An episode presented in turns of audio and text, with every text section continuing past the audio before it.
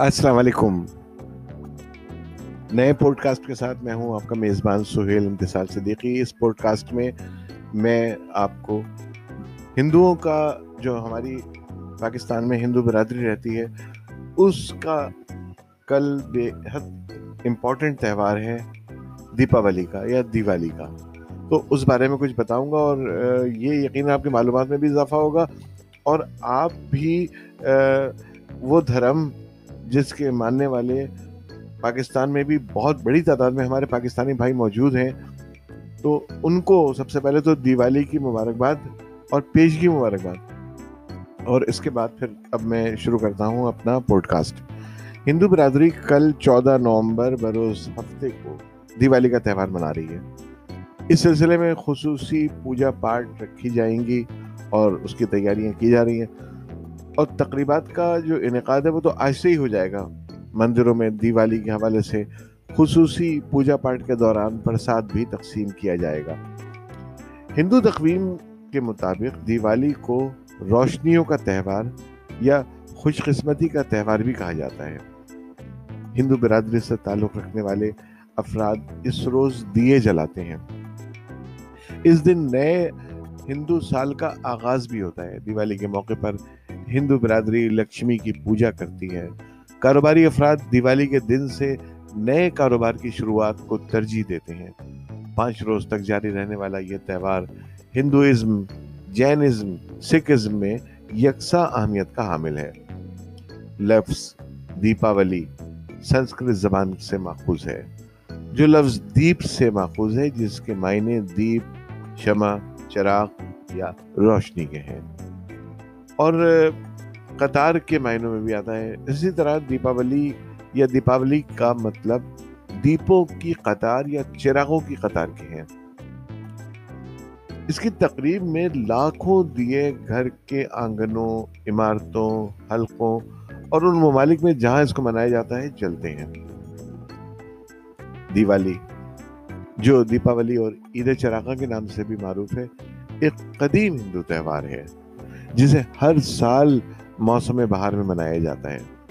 یہ تہوار یا عید چراغا روحانی اعتبار سے اندھیرے پر روشنی کی، نادانی پر عقل کی، برائی پر اچھائی کی اور مایوسی پر امید کی فتح و کامیابی کی علامت سمجھا جاتا ہے۔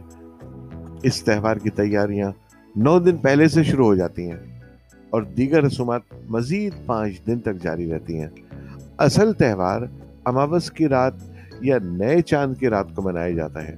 اصل تہوار شمسی قمری ہندو تقویم کے مہینے کارتک میں اماوس کی رات یا نئے چاند کی رات کو منایا جاتا ہے۔ گرگورین تقویم کے مطابق یہ تہوار وسط اکتوبر اور وسط نومبر میں پڑتا ہے۔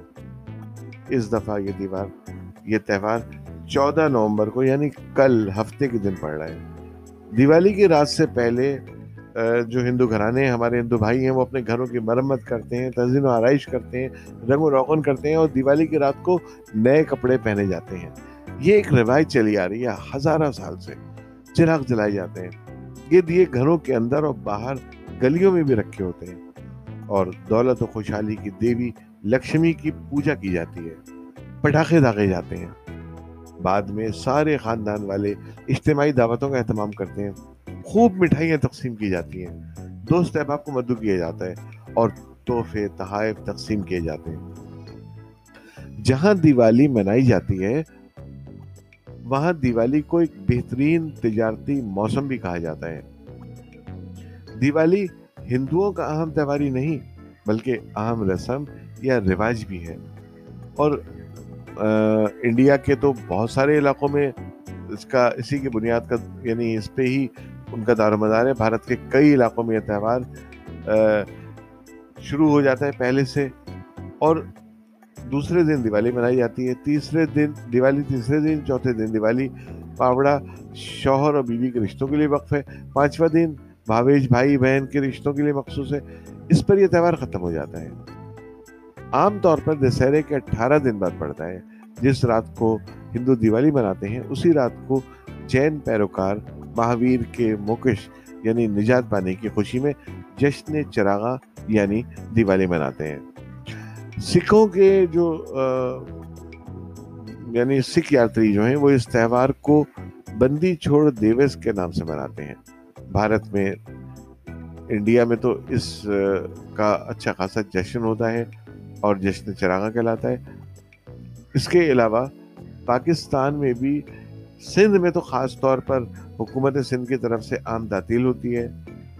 پاکستان کے علاوہ Nepal, Mauritius, Sri Lanka, Myanmar, Guyana, Tobago, Malaysia, Singapore اور فجی میں بھی دیوالی سرکاری تہوار ہے۔